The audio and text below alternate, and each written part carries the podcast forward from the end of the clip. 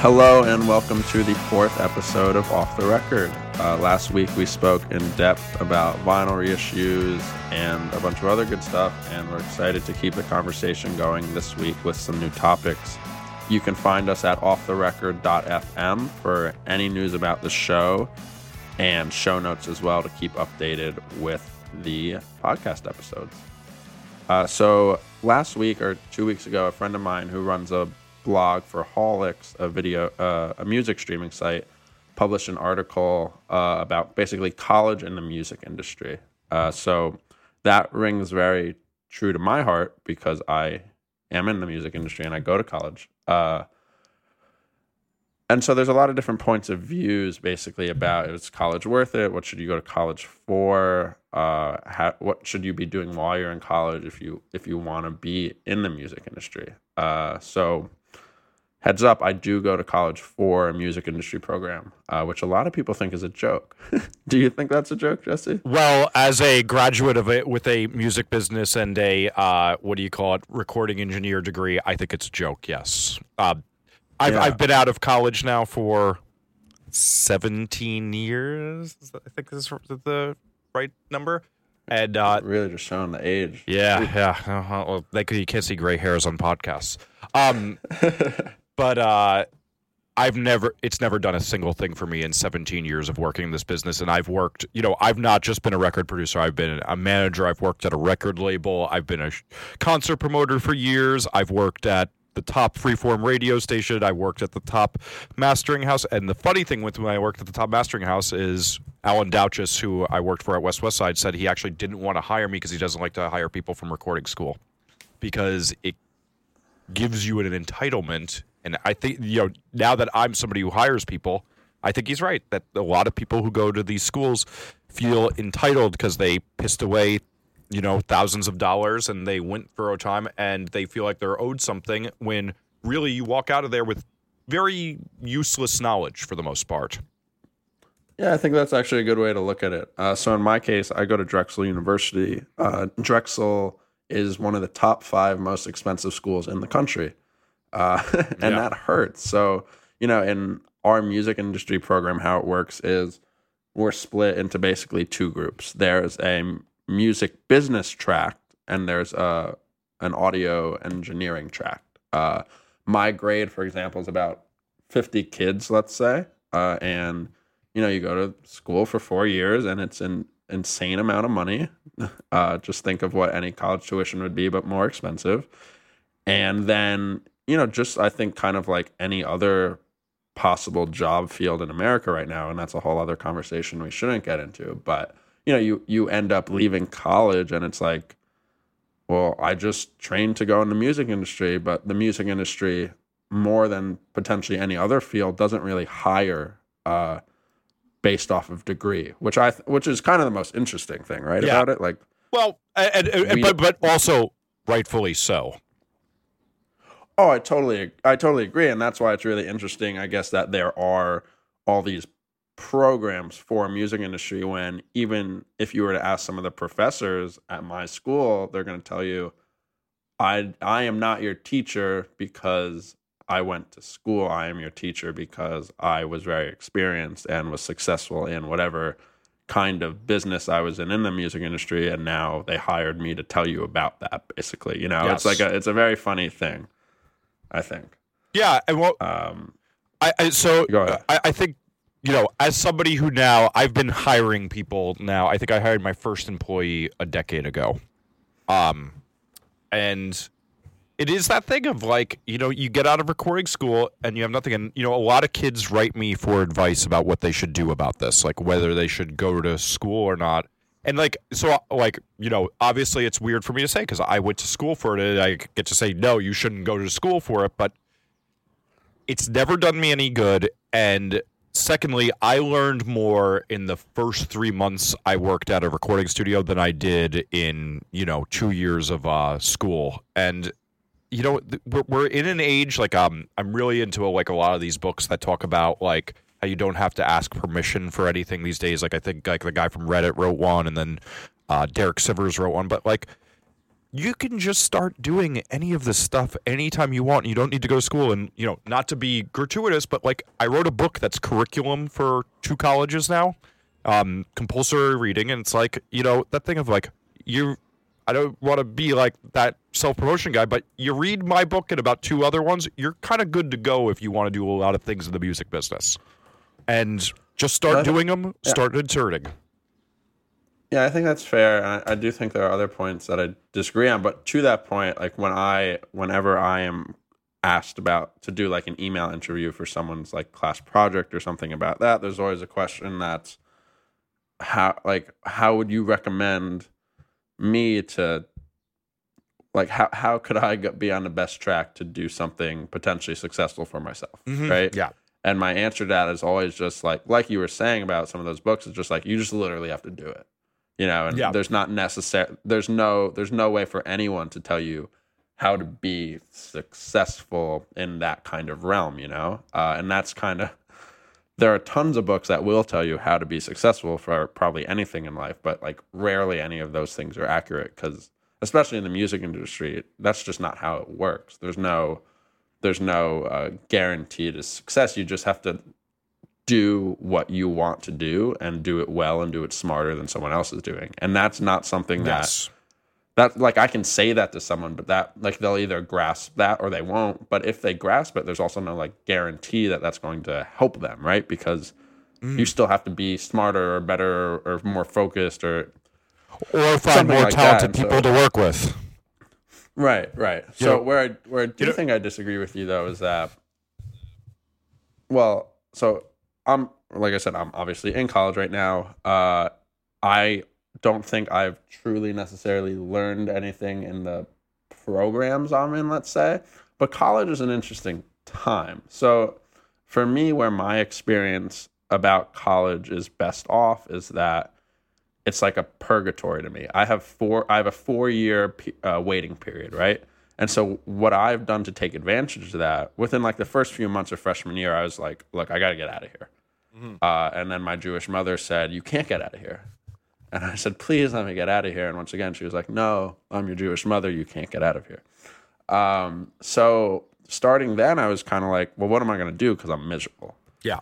And I was still I had the website and that was in its infancy still but going very well and I loved that and of course I wanted to still do that but where where I started taking advantage of being in school was not what can I learn or how can I get the most out of this teacher? It was kind of like what can I do in these 4 years where I can enable myself by the time I graduate to set myself up to being in a position where I am happy with my own success or direction. And that definition is different for anyone. But for me, it's am I doing what I want to be doing? Also, am I making, you know, the bare minimum amount or more of hopefully money to sustain what I like doing? Uh, and that uh, that I think is like the most important thing when it comes down to sort of college and the music industry because you don't want to be in that perpetual state of interning and we'll talk about that in a little bit where you are sort of uh, you graduate from college and then you need to intern for another two or three years and then probably still not get like a real really great job in the music industry. You know what i mean? So Yeah. for me i don't know. For me it's been it's been great. I don't i don't like going to school. I, I hate it. I wish i could just have four years where i didn't need a real job you know? But it like college is fake. It's a fake world.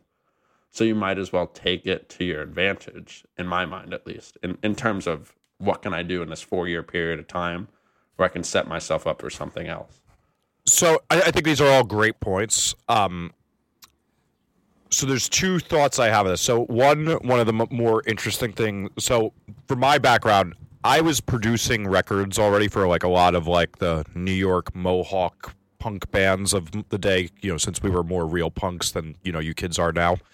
And uh, yeah i'm fake punk Mm, yeah, yeah, I mean, you know, let's be honest here.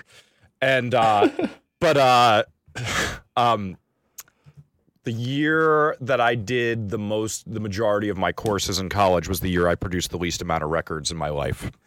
Um because I was too bur- too burnt out. I was also working at a club promoting shows and doing sound at night and working at a radio station. So I had a lot going on that year too, but like, you know, I lost my passion for it because it became like my shitty job and like Right. I you know I think I produced three records that year and I had done produced 35 when I was 18 and in high school um, the year before. Um, but the other thing I will say is I am not anti-college. What I am is anti-music business college. I think I told um, Mike, my co-owner and co-producer at uh, our studio, like he was in college when he started working for me. I said, get out of your music business program, get out of your audio engineer program, and go start doing a business degree. You get a business degree. Okay, yeah. So that's the yeah, that's the interesting angle. Go on. Like, Yeah, yeah, I, I totally agree with you. you get a um, business yeah, degree to- if you if you tell like if you have a business degree from a good school like let's say Drexel and you go to a bank and say I want to open a business where I throw pies in people's faces they're like cool a business degree from Drexel here's a hundred thousand dollars like you can get a loan for Right. anything when you have a business degree and in all reality if most jobs in the music business the mo the best skill you can have like it's the same thing for when I hire interns too know how to use a, a, a spreadsheet, know how to do some basic accounting things, you're worth more than any music business program. Take some music business electives, but get a business degree instead, not a music business degree. I'm Yeah, done. I, I fully agree.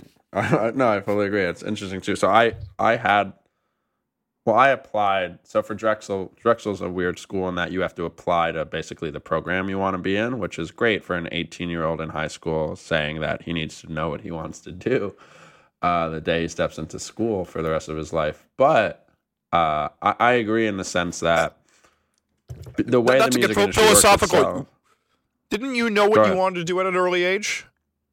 Yeah, but I'm weird. Like I, I'm the maybe we're, maybe we're both weird. right? I, I, I, well, I mean, uh, I think of it this way. I've been doing. Uh, I started producing records at 15, and I'm 36 now, so I've been doing it for 21 years. But I know a lot of people who knew what they wanted to do at 15, 16 years old. I think that. I don't think that's weird. I most I of the people I I, know knew what they wanted to do. That's interesting. I don't think I know anyone. I think it's even less like I don't know if it's an age thing or not, but I think it's even less going forward now. It's like no one very few people I know like know what they want Huh? I, I- to do.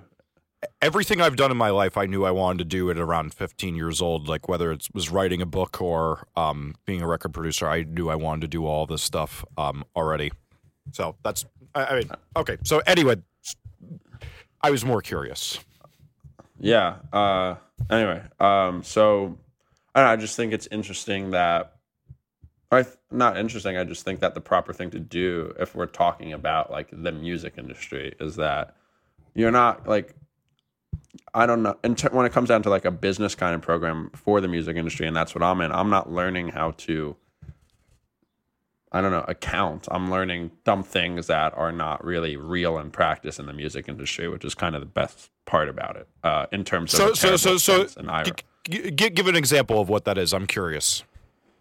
Um, so well, a good example of where this is wrong is like I have a class now, and it's a booking class, and we are emailing promoters uh, to get holds for bands and stuff. And I think I don't think that's bad. Like I think that's great. I don't like if you if you're gonna actually want to become a booking agent, you should probably be doing this already in your own by the junior year of college. But in theory, like that's that's a truly hands-on thing, right? And so that's like a I give that like a check mark, right?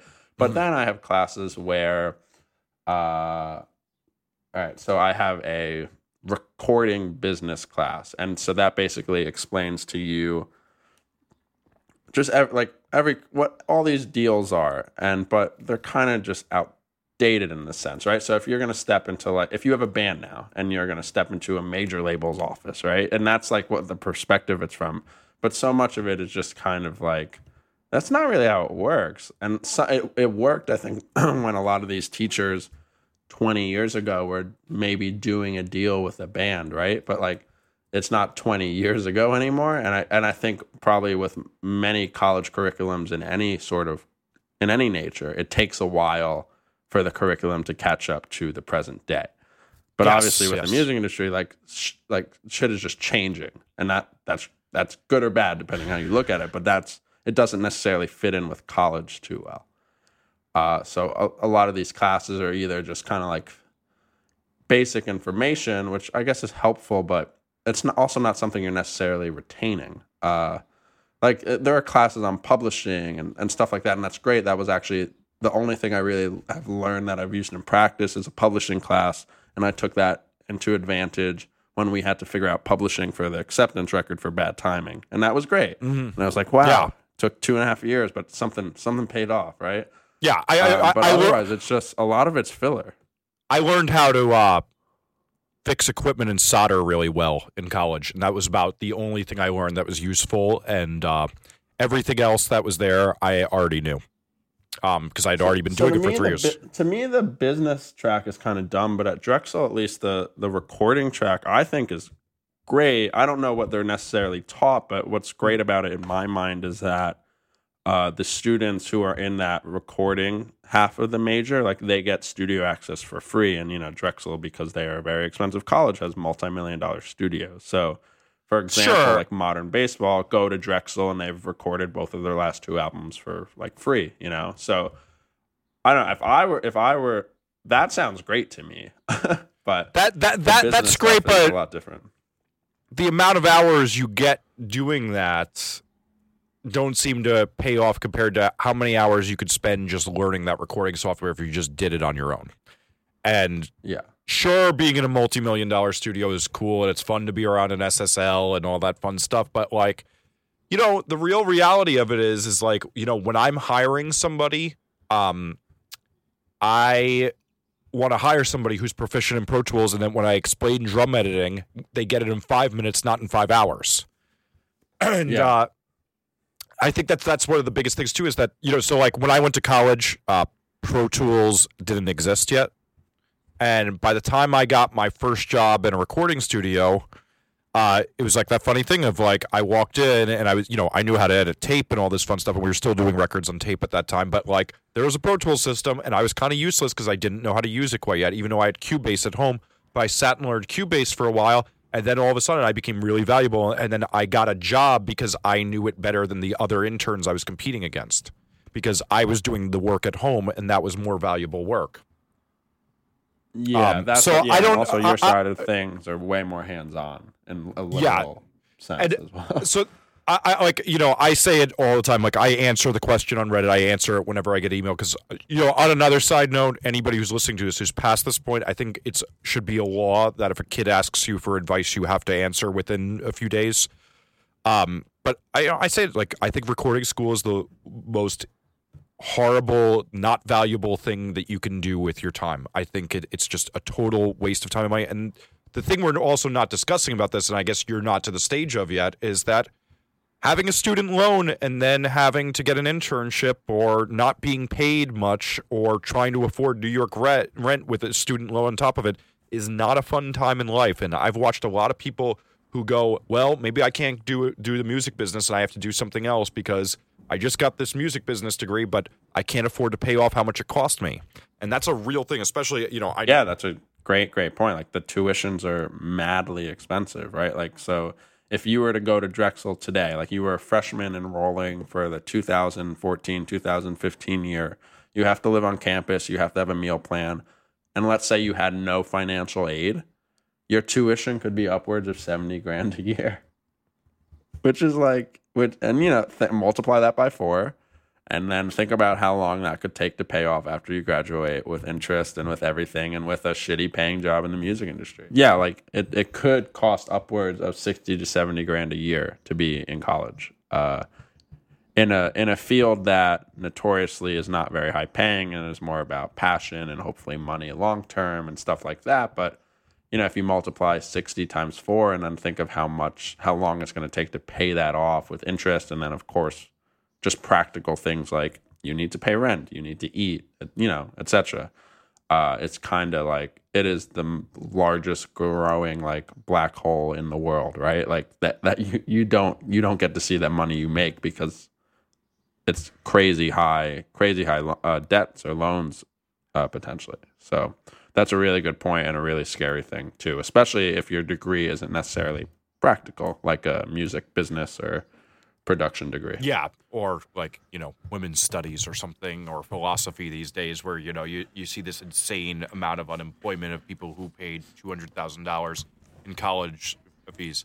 I, the other interesting thing I think too is is like I don't know a lot of people who get who work in what they got their degree in. Like my father was an American history degree, and he worked in uh, what do you call it, advertising. Like getting a degree, sometimes it's also just the thing of that's your pass for something, and you get a degree from Drexel, you can do a lot of things. But yet again, get it in something practical and learn some really practical skills. And like you know, you go to school for restaurant management you're probably going to learn a lot of the skills that you that are there for band management as well, which is why you see so many people when they leave the music business and they get sick of it, they go into restaurant management. It's the same skill set. That's a, that's a good observation. I, I, I, see I, uh, I, I see it all the time since you know obviously I have a lot of um, aging musician friends who've been getting out of the business as they get old and their bands can't make money anymore, and that's what they all go into probably a good time for our first sponsor break. Uh, we would like to thank Limited Run for sponsoring again uh, this week's episode of Off the Record. Limited Run is an easy to set up direct to fan solution for labels and artists. Uh, if you want to sign up, go ahead and you'll be selling whatever you want to sell within just uh, minutes through both PayPal and credit. Limited Run specializes in great features like cart limiting, uh, digital street date solutions, and digital digital and physical bundles and a bunch more. Uh, digital Street Date allows you to sell digital with vinyl as a pre-order, and the digital release will be automatically delivered by email to your fans on the street date of an album, uh, and you can upload a lossless file and let your fans uh, choose whatever format they'd like to listen. Uh, Limited Run's a great platform. Check it out at limitedrun.com, and thank you for sponsoring Off the Record this week. Great. So, uh, a good follow up conversation, I thought, to sort of college is uh, interning, because interning is uh, sort of goes hand in hand with music business and also just general uh, world jobs. But uh, an interesting article popped up last week just talking about why the music industry sort of uh, doesn't necessarily respect or help nurture the future and the ones that make it possible. Jesse, do you have do you have interns at the studio? So the interesting thing about the timing of this is um, my last intern starts next week, and I'm not taking interns anymore. Um, I have. Why that decision? I don't get enough value out of when I train somebody. Um, by the time they're useful to me, they're done and they want to go back to their own studio and just do their own thing. And so it's not useful to me anymore to have a, an intern um, because by you know they learned drum editing they learned uh, what do you call it uh, how to tune a vocal they learned you know maybe some midi editing. And then they're like cool i'm just going to go sit and record my own band now see you later and it's not worth it to me. So the intern i have this time like i made the exception is like you know he seemed like a great kid and he's also interested in both like the type of stuff i write about and recording. Um but I don't know that I want one anymore. And I'm while I think it's very important to bring people in and mentor them, and I had some great mentors. You know, I, I live a very weird uh, life in that of a producer that I a lot of what I do is mixing and mastering, and so you know, I like to wake up when I want to wake up, and I don't want to have to tell an intern like, "Hey, see you at eleven o'clock." When you know I might have had a good date and stayed up all night the night before, and I don't want to go to work till 2 p.m. And I'm just kind of tired of it. And so I'm a little over that. But so, how long have you had? How long have you had interns for like before this? Has it been off and on, or has it been pretty steady for X amount of years? I've had steady interns. There was one year, I'm not kidding you, when I had 100 interns in a year. Uh, it's been 11 years that I've been doing this. Um, and uh, so that's an interesting decision, obviously, to break it to break it. Yeah, it's just like, you know, it's been so many years that it hasn't been valuable um, to me that I had like it just you know, and like I had some great ones this year and some great kids, but like it's just you know everybody now can go home and record, and it's just not useful to me. Um, if I was still managing bands, that would be different. Like the bit kids I had helping me when I was managing Man Overboard and Transit were amazing, and they got like tons of work done. I didn't want to do like anybody who manages a band knows you don't want to have to enter your ASCAP, BMI, SESAC publishing info. That's the boringest thing on earth. Is up. It's really, honestly, it's really a terrible, terrible. Yeah, thing. it's the worst. I, yeah. I, oh yeah, that was the most maddening thing I've actually had to done do while managing bands within the last fourteen months or See, this, whatever. this is wow, that was this bad. is this is Thanks for bringing that up. yeah. that this up. is why you need an intern to never do it again and let let Yeah. them do that. And you know, let them do that. Let them write form let form letters to blogs if you're doing your own press. Like you know, I'd have the interns ju- basically just do everything I didn't want to do it. But as a recording engineer, it's just not worth it. If I, you know, um, doing research for the next book I'm doing, there's tons of things I could utilize, and that's why I'm excited to have this intern that starts next week. But uh, if it, it weren't for that, I would definitely not have an intern. So after that, do you supplement it by just, uh, like what? What about the duties of the intern? Like, how do you supplement that in terms of not having interns anymore? Uh, there's no duty. Or does it really I- I- maybe not make that I, much yeah, of a difference? I just don't miss them. You know, we have uh, a really tight system. So my studio is also a little different in that um, I have a co-producer I do every record with. I'm not like that sole record producer. Um, Mike Oettinger is was my intern. Um, the year I had hundred interns, what I would just do is I would um, tell people to come to the studio. I wouldn't do an interview. I'd say just come hang out for a day and see how it goes. And you know, literally in a year. So if you think about this, every other day, pretty much, I had an intern come by in this year, and I just would see who feels good in the room, who behaves themselves properly, who was useful, and who was enthusiastic, and who kept calling back. And Mike kept calling back, and now he's co-owner of the studio.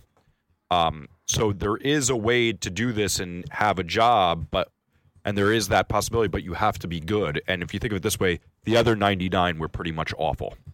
Right, right. Yeah, it's hard to get. I mean, it's always hard to get a good person, regardless of paid or not paid or, Well, or anything. Alan Alan Um, Douches, who I started off as an intern with at West West Side Music, I always had a great saying. He's like, you know, the reason you hate all your interns is because look what they did. Like, you know, most people will just go and do it themselves. If they really want to do it, they're not going to look for a job somewhere. They're just going to start doing it and make it happen, kind of like what you're doing while you're still in college.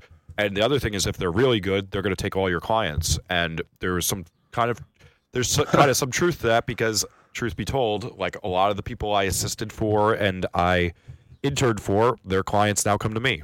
Yeah, that's a didn't think about. Yeah, it's a different business compared to what you're doing with what I'm doing, uh, in, in, in terms of clientele Yes. like that. So for for the website, uh, so for anyone that doesn't know, Property Zack is primarily me in the sense that if you see a news post, I I made that news post. However, uh, we also have a bunch of like uh, self-made content, so that could range from interviews to reviews to discussions and a bunch of other stuff. Um, A- a- I'm a essays on music business writer, things. So, essays on music business. Uh, Jesse's an intern of ours.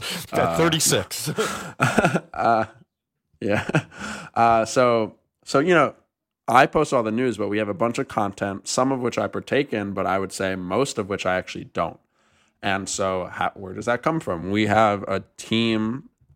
We have a team, but they're all volunteer based. Uh, so, Property of Zack does make some income for me, but it's not a lot. It's not a livable wage. Uh, so it's not really feasible to sort of pay, pay out X amount of volunteers to, uh, you know, work work for the website. Uh, all, places like Alternative Press, they are a, you know, they have a large office and they have a monthly magazine for 26 or 27 years, and they have uh, more online revenue and stuff like that. So they don't uh, i'm sure they have interns but for example they have a large staff of course and they're all paid but so the level that Property of Zack is at and the reach that we have it's not really financially feasible so our team of writers or photographers or video people etc they're all volunteer based um, and that's been a that's been like an interesting thing. I, I you know everyone that volunteers for the website i'm sure would obviously love to be paid. Uh, however it's all volunteer based because they either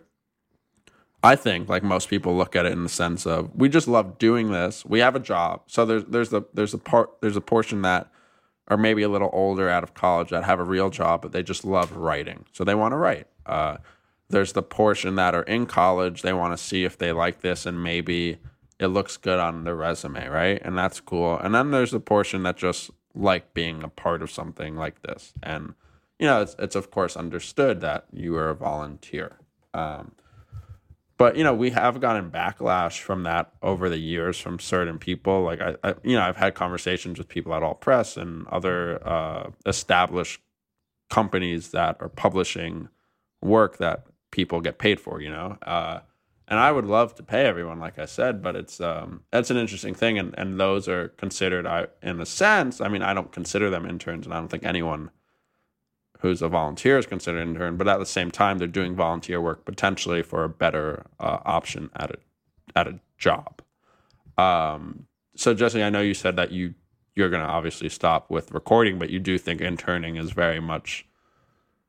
I mean, you think it's good for the employer, but do you also think it's very worthwhile for the well, intern? yes, uh, absolutely. Like, so think of it this way: I came up, I wrote for Maximum Rock and Roll Punk Planet and Tape Op, which you know kind of were you know the print form of a Property of Zack, um, in some way, like back in the day. And like you know, I grew up in zine culture, and those zines got me the clout to get other jobs, and it really did help. And I guess the thing I should also say is yes, interning is great for you, and you should do it, and you should start meeting people and doing real things. If you're in college or not, if you're in high school, I interned all through high school. I think I started interning at 15 at um, a studio that had uh, that did like the big Fugees record and everything.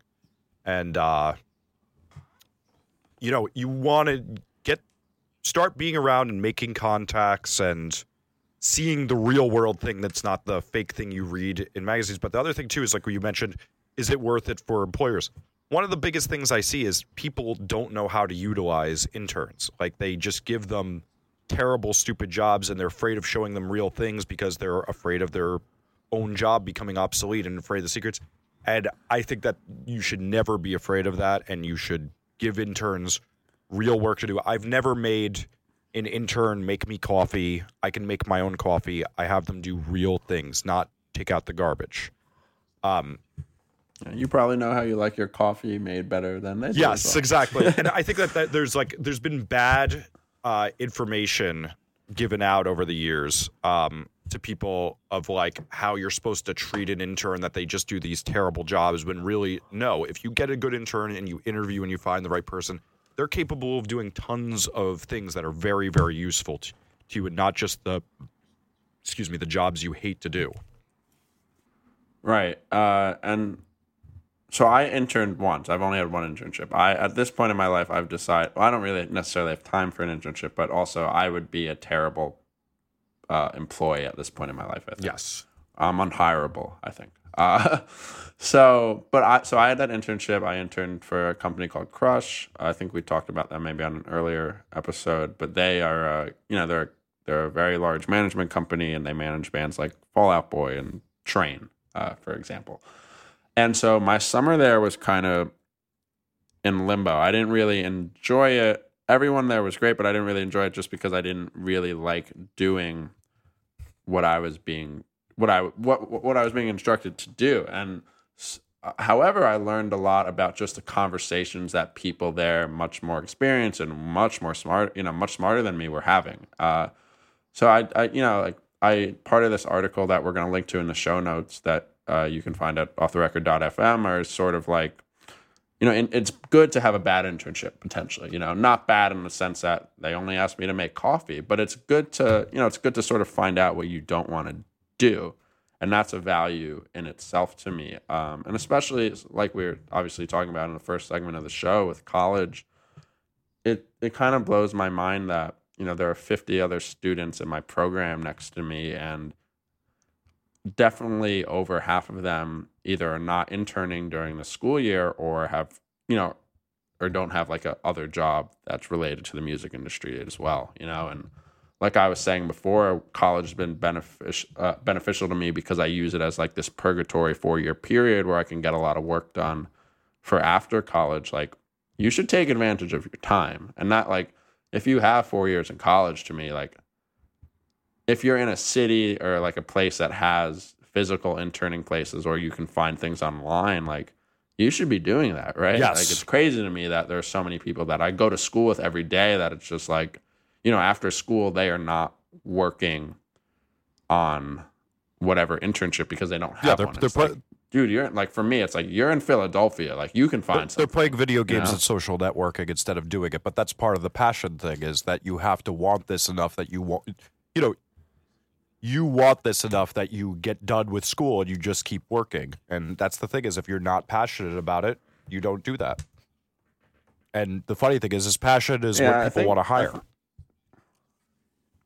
Right. Yeah, absolutely. And I think one thing I wanted to hit on in terms of uh, volunteers for websites like Property Zack or, you know, Absolute Punk is it's kind of, whenever I get into debates or, you know, more heated conversations about like, well, it's not ethical or whatever whatever word you want to throw in there to having unpaid volunteers is that you know, there are potential upsides. Like our friend Thomas Nassiff is a great example, right? Like he inter- he then he was a volunteer and still is for Absolute Punk for four or five years, and then he got a great job in New York at Fuse, you know, and and that happened because he put in a ton of work and he got his name out there and he met all sorts of people, and you know there is, you know, for everyone that says anything bad about interning, you know, there's like there's a really good counterpoint. You know, there's always going to also be someone that didn't get burned that really worked and was passionate and, and got what they want. Um, it's a little hard for me just because I don't have copious amounts of experience interning, but at the same time, like I see people around me that intern for places and they either love it or they hate it, but most of that time they still find a lot of substance of value in it. And I think I think potentially like interning for a larger corporation of a music industry thing, so maybe like a very popular uh, something like Live Nation may not be as interesting as interning for something on a smaller level where that company may need you more. Yeah. You know what I mean? Like Live Nation, they do everything. For example, I would imagine they do everything in a very corporate way because that's how their company has to be structured. But instead, like interning for R5, R5 is a smaller Yeah, 20 year old concert it's a promotion local version company. of right and philadelphia it's very grassroots very like i don't want to say it's more of a you know it's not like a corporate stooge kind of thing and so they need more help right they they have specific purposes but for something where it's larger like live nation there's potentially less of an identity for what you need Um, i, th- I think that's sort of also the difference Yeah, I mean, if we're, we're if we're gonna part any advice on interning, is yeah, you want to find. I agree. A smaller outfit's gonna be teach you more, and um, I think there is something even too that, you know, you you were kind of hitting on this of that, like the idea of that, like try with your internship, maybe not exactly what you want to do, but something you think you may want to do, and then put your dip your toe in that water and see if it works. Like I um, I did a lot of different internships over time, and I learned what I did and didn't like, and then I got jobs and things like. So, for example, I used to work for a record label called Go Kart Records, which was like a very big punk label that sold hundreds of thousands of records in the '90s. And after about six months, I went, you know what? This is not what I want to do. I want to be a record producer, and I should not be, you know, taking up this interest in it. And I think it's very important to get those things out of the way. And um, but as far as the paid thing goes, so you're talking about uh, you were referring to this article that was linked. I guess it's a absolute punk Yeah. uh, contributor wrote it um, about how also we should be, you know, paying interns. And I, so I'm a socialist. I love the idea of paying people for what we think they deserve in the arts and all that stuff. But there's just no money in a lot of these things, and there's never going to be, and you can't make money out of air. And while I'd love to see that's true crowd, could- yeah, like I'd, well, I'd love to see crowdfunding to pay interns. It's not going to happen. Like we've been down this rabbit hole. People don't want to pay for their web content. They just don't. And you know, while there's exceptions to that rule, that is the rule, not the exception. And I'm sorry, like it's not happening. Like there's just not money for interns. Like we're in a business right now where the money is very, very thin compared to what it used to be. Like you know, and uh, record budgets are literally one fifth of what they were ten years ago, and um, it's just not going to happen. And the pay for the internship is experience, and that's all there is to it. Yeah, and that yeah to me, and it's unfortunate, right? Like, of course, like I would love to for everyone to get paid while they're interning, right? Or you know, theoretically, whatever, sure, but it's not necessarily realistic with the with the uh, field that you're getting into in the music industry. It's just not like you said. Like the recording budget's a great example. Like there's just less money being spent. So where how can we get you money? Well, the answer is that we really can't. But this experience, if you learn how to, if you're working with a producer that does want interns, right? That that may get you that client later, like you were saying before, right? So yeah, I definitely agree when it comes down to the paying thing, which is unfortunate, but it's just kind of like one of those realities that there's kind of no way that's ever going to change unless someone figures out a way to uh, have the music industry get billions of more dollars per year suddenly, which is not going to happen. Well, probably. that's that's that's actually um, that's actually that that maybe next podcast we get into that because I think that we are about to see more money come into the music business in the coming years, but that is a di- different subject that we could go very long on uh, some other time. Yeah. All right. Well, for our second sponsor break, uh, thank you once again to Card Included for sponsoring Off the Record this week. Card Included is the only self serve download card service around. Uh, for just a few dollars, bands and labels can uh, secure large amounts of download cards with no sign up necessary. So you upload your music and logos to be ready to print for PDF for you to. Uh, include cutout cards into record downloads or uh, you know merch purchases, so on, or you know on on tour at the merch booth, etc. Uh, card included can also collect information on downloaders. So you just want to know, hey, 500 people bought this CD in Chicago, but only 100 people bought it in Michigan. Maybe we should route our tour accordingly. Uh, so go to cardincluded.com for more, and thank you uh, once again for sponsoring Off the Record. So third topic is very to- topic, more of a rant potentially close and dear to my heart. Uh, I've wanted to write an article. I wanted to write an article for a solid month now, maybe maybe even longer, uh, about Blink One Eighty Two. This is a really non-college educated conversation as we've been talking about for the last forty minutes. But uh, you know, Blink One Eighty Two is a band that I like. Your favorite band? I think they're really interesting. They're my favorite band. Uh, but I also think you know, aside from that, with heavy, heavy bias, they're also a really interesting band when it comes to their. They're one of the only five or so bands in our overarching world that have uh, the popularity they have because they're from a different era. And so, what the article I've been trying to write for one to two months has been called. Uh, it's basically it's time for Blink One Eighty Two to go on hiatus again.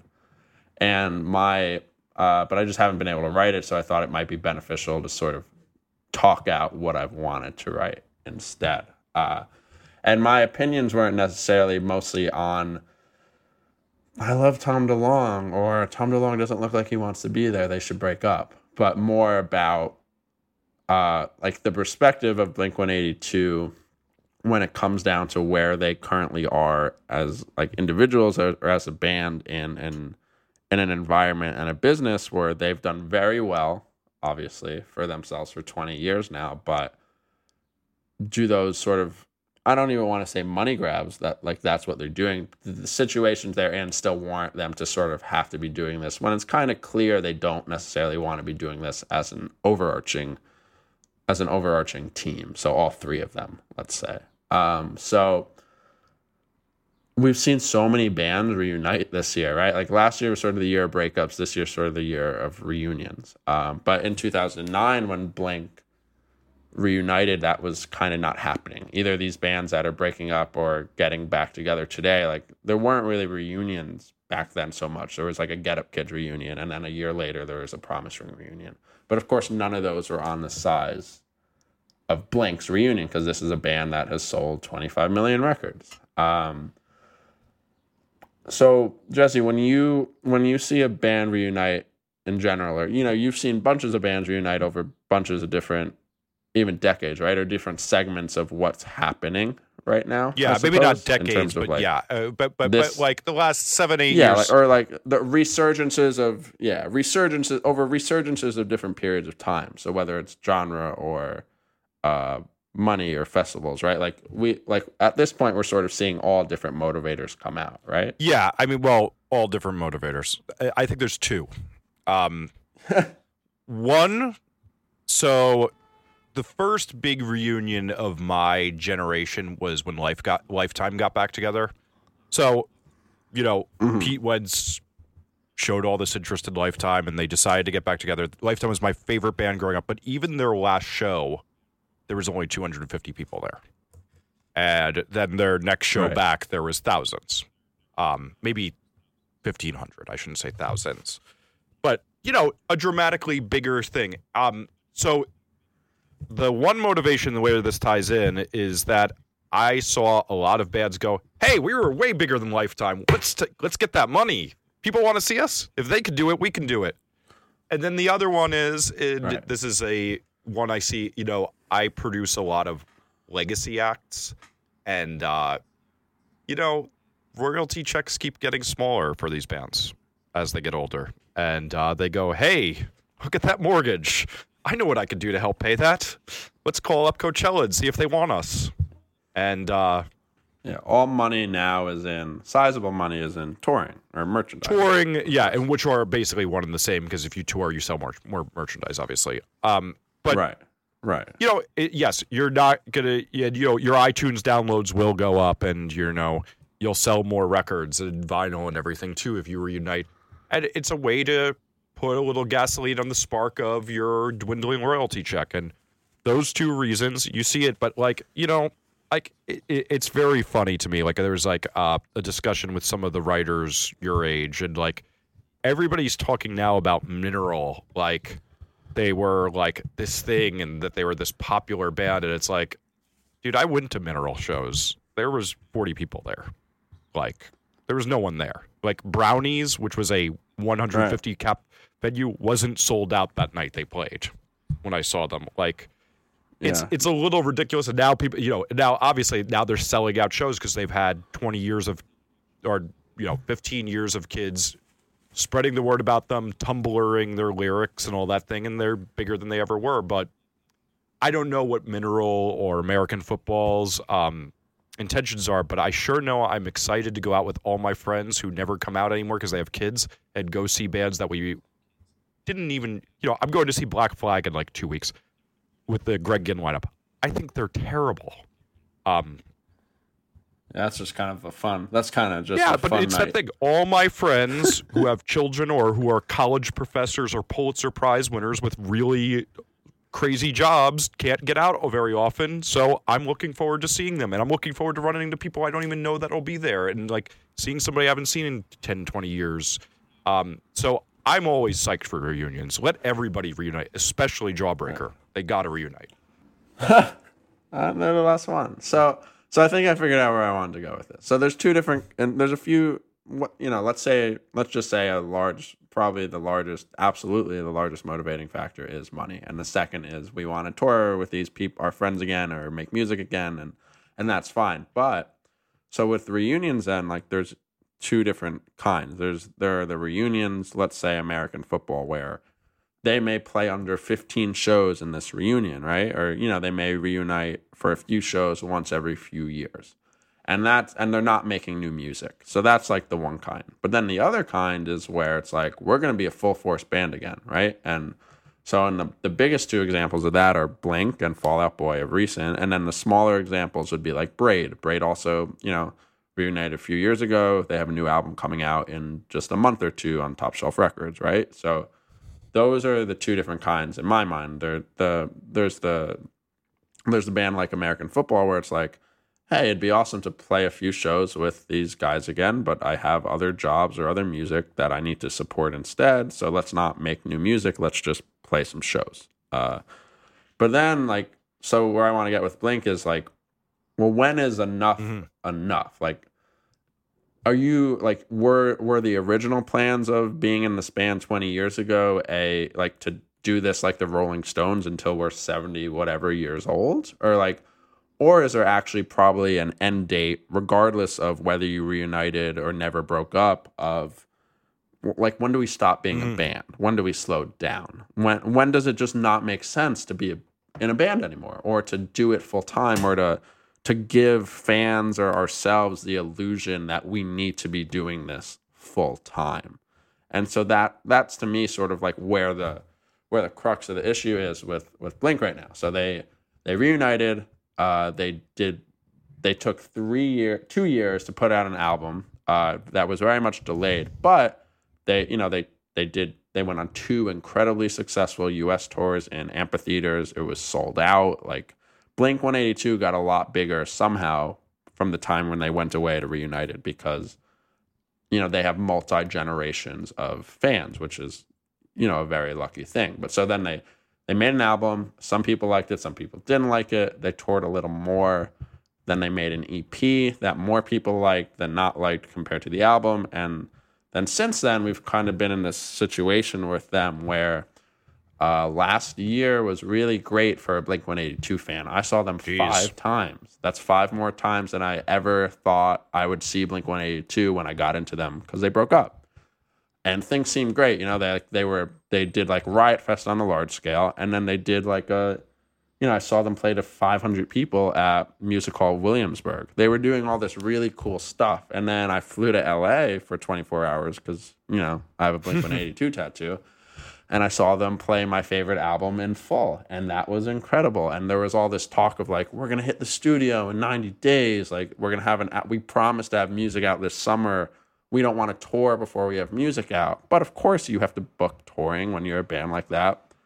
You know, a year in advance practically. So they're headlining Reading and Leeds, but now they sort of broke these promises of we're actually like we can't have music out in time because Tom needs to finish the Angels and Airwaves record, or because Mark lives in September, or not September. Mark lives in the UK right now, or you know all this like weird commitment, and it ends up like it ends up pissing off fans, obviously, because it's a very confusing thing. This is our favorite band. We want like why are they doing this if they don't want to be doing this, right? And so in the in the sense of blank, it's like these guys have Yeah. like a ton of money they're worth upwards of $100 million each. And it's a lot different from a situation where, from Braid, where like I think that's a little bit more out of passion because they're not going to sell 200,000 copies of the record first week like Blink 182 could or like Fall Out Boy could, right?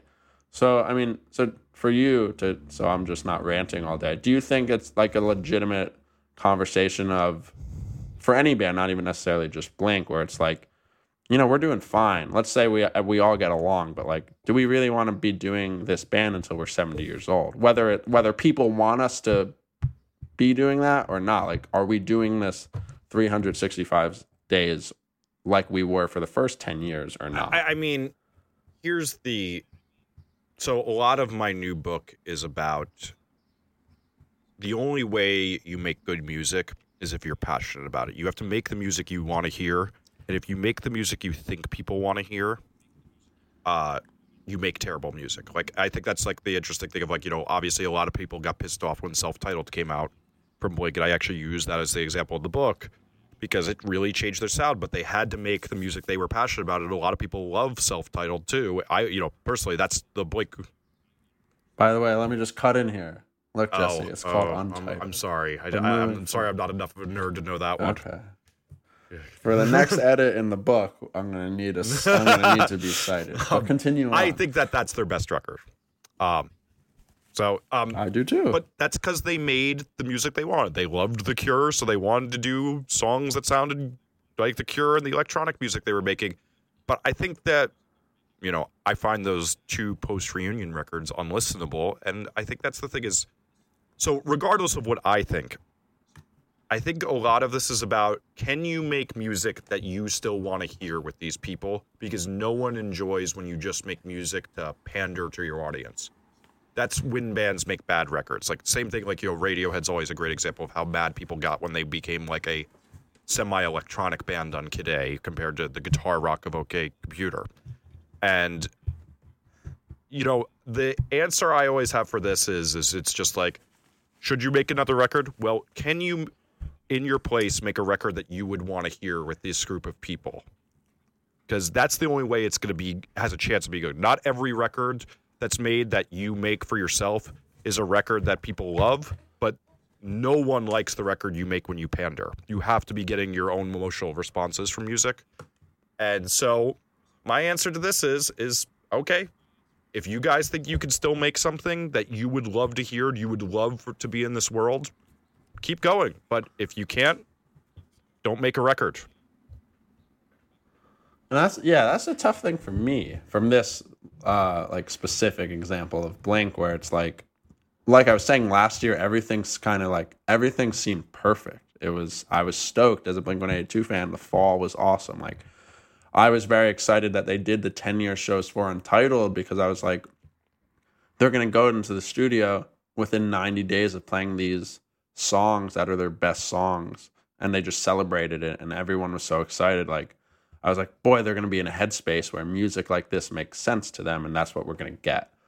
You know, but now it's like half a year later and it's just a question of like they're publicly feuding of like with each other about in the most passive aggressive way of like well we can't really record because this dude's busy with this and that dude's busy with that and it's like well maybe you guys should just like play reading and Leeds every other year do like a us tour every three years and like give like make make it known to fans that we should not be expecting a new album from Blink 182 every year and a half. Or you know, this applies to anything. Like if Fall Out Boy just wants to play shows now because they made the record and they toured their asses off for a year, then just play shows every other year. Like don't don't over don't, don't overdo yourself, but like you know, there's gonna be desire from twenty thousand people in Long Island to go see Blink 182 every three years. Yes. At, at Jones Beach, right? that's great. Uh, it's clearly a money grab, but if they're like if they're not if they're not like punching each other on the stage and they're enjoying themselves and the 20,000 people that go to every show on that tour enjoying themselves like I also don't have a problem with that but to me the problem is and I think with any band but obviously it's more uh, passionate to me because it's Blink is just like don't give me the wrong impression of what you're doing like you know beyond like we're not dumb kid. You know, it's not like a One Direction thing where their prime fan base is, you know, young young kid and that you know that's not necessarily to make fun of like One Direction fans, but just you know the the primary fan base of most of the music we're listening to is from 16 to mm. people older than that, right? It's like we are like don't lie to us, you know, like we are adults as well. Like just be transparent with what you want. If you really just want to play your music and make your money, like, it, uh, all right, you, like, see, I'm okay but you say this, but you know what? If bands were really transparent about what went on, like if we get into this, you know, Google Glass world of seeing how people really live their lives, no one's gonna like their music anymore. yeah, as somebody who works behind the scenes for the last, you know, 17, 18 years of sitting with bands while they go through their creative struggles, no one wants to see that. Don't be transparent. Just if anything, shut up in the public forum. But but what if you have the if you have the two options of this band's going to make music that sucks because uh, they are they just clearly don't want to they're not excited about making music with each other and then that drives down the excitement of fans to go see them versus hey guys we're actually not going to make new music anymore we're just going to play shows every once in a while because that's our best version of having fun in blink 182 like what, okay, that's what yeah. I mean by transparent. Like wouldn't isn't that the better outcome? Then we're gonna half-ass this. Uh, don't be mad at us because we still want to play shows. Yeah, it's very clear. I think anybody who follows this band, and I barely follow it. I, in fact, the most I follow is how much you tweet about it. Um, you are. Um, I'm great at that. Is that you know these guys? These guys are not passionate about this band. They're passionate about their other projects. You know, um, and that's really the thing is so to me when it comes to that i think they should hang it up and just play sh- tour, tour and play shows. Get get those checks keep paying the mortgage. So yeah keep just, getting them checks you, know I, I, I yeah. as long as, as they enjoy and put on a good show who cares if it's just for the money? Because i just want that emotion of feeling those songs and feeling the crowd sing along to it. And while i'm never going to go to a blink show there's plenty of bands who I want to do, do that with. You know, perfect example. I want Lifetime to play again. It's been a few years since I've seen them. I saw them probably about five times the first year they reunited too. I'd take road trips. I'd borrow my parents' car to go do it, since I'm a New Yorker who doesn't have a car. And uh, you know, it was a great time. And I'd love for Lifetime to start touring again. But I don't know that their passion's there for it, but as long as they have passion on that stage, I'm psyched. Yeah, as long as they can get up on stage and like I'm go- I'm leaving that show and it's like wow. I would like there's nothing else like there's little else I could have been doing in that period of time that would have been anywhere near this or better, right? It's like that's great. Like I am excited to go to these shows. I don't care what you're reuniting for. Like as long as you are putting on something that's representative of the music I love to come and see your show, like please do that. Uh but if not, you should probably stay or go on hiatus again, which is unfortunately my, I think my desire with Blink.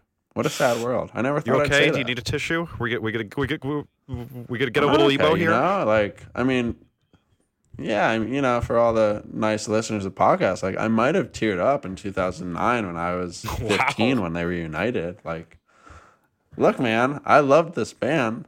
Uh, I was, you know, I would jump Boy, for joy if sad. Jawbreaker reunited. Truth be told, yeah, I, that that that, that band. would be awesome. Yeah, exactly. Though it's like there's so much, there's so much pent up Yeah, wishing, right? Then it's like you get your that's very that's something that's so cool about music that I can't really think of anything else unless it's like there's going to be a new Star Wars movie and maybe it won't suck, right? Like there's so, like it's something where you have this uh, undescribable emotional attachment to that's so unique.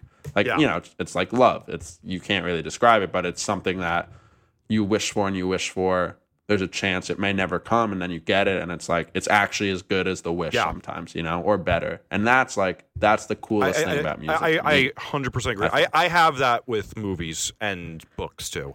But uh, m- yeah, Uh, yeah, art, art Like in I, general. you I know, suppose. like it's just I like saw uh, Alejandro Jodorowsky was probably the greatest art movie director of all time. He made these movies, El Topo and Holy Mountain, in the 70s that were the beginnings of making an art movie. Like they were the craziest movies ever made in the history of movies. Still to this day, like no, he just made another movie at 82 years old that came out on Friday, and it was probably one of the greatest things I've ever seen. I fucking bawled crying. It was so fucking amazing.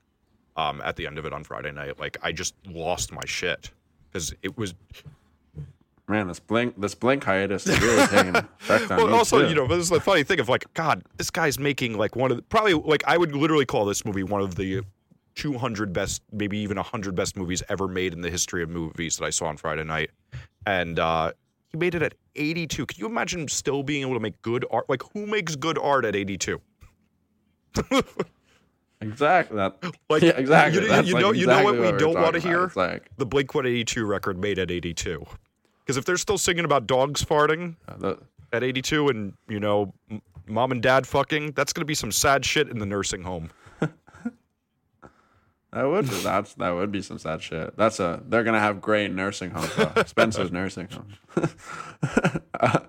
um, well, that's well obviously i just gave the, the most anything? wholehearted recommendation Yeah. to dance of reality i think it's one of the greatest movies i've ever seen so uh, i have that and i've just been um, well it's funny i actually don't really like the mastering job on the remaster of the american football record but i've just been re-listening Mm-hmm. to the old version over and over and over again in honor of its reissue and that's just one of the best emo records ever made. I mean, that's just that record's just amazing.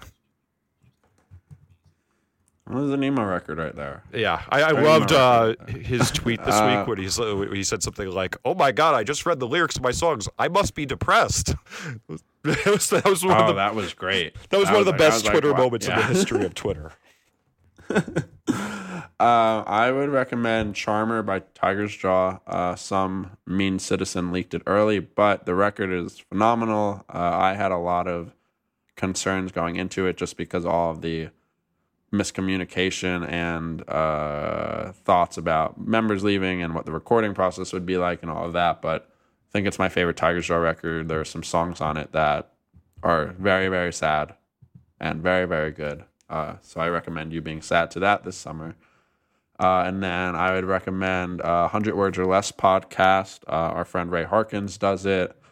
Uh, he's had a bunch of great guests lately. Uh, I think it's probably relevant for a lot of people listening to this. So check out some of those episodes where he has someone from Tiger's Jaw or Pity Sex or Stories So Far, etc. on. Uh, I listened to a great episode of a podcast this week that I think our listeners would love. Uh, Shepard Fairey, the guy who's responsible for Andres Apostle or the Obama Hope logo, uh, was on Marc Maron's WTF podcast this week, and he really discussed a lot about I think like our listeners would like because it was like a lot of how punk affects good marketing and good art, and like how growing up punk gets you into a mindset to make good art and do good marketing, and it was just that hour plus of conversation just flew by while I was walking the other day, and it was like one of the best podcast episodes I've ever heard in my life.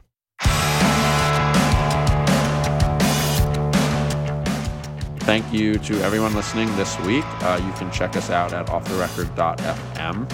Uh, I'm on Twitter at Zarrillo, and Jesse is at Jesse Cannon. And thank you to our two sponsors, Limited Run and Card Included. We'll see you next week.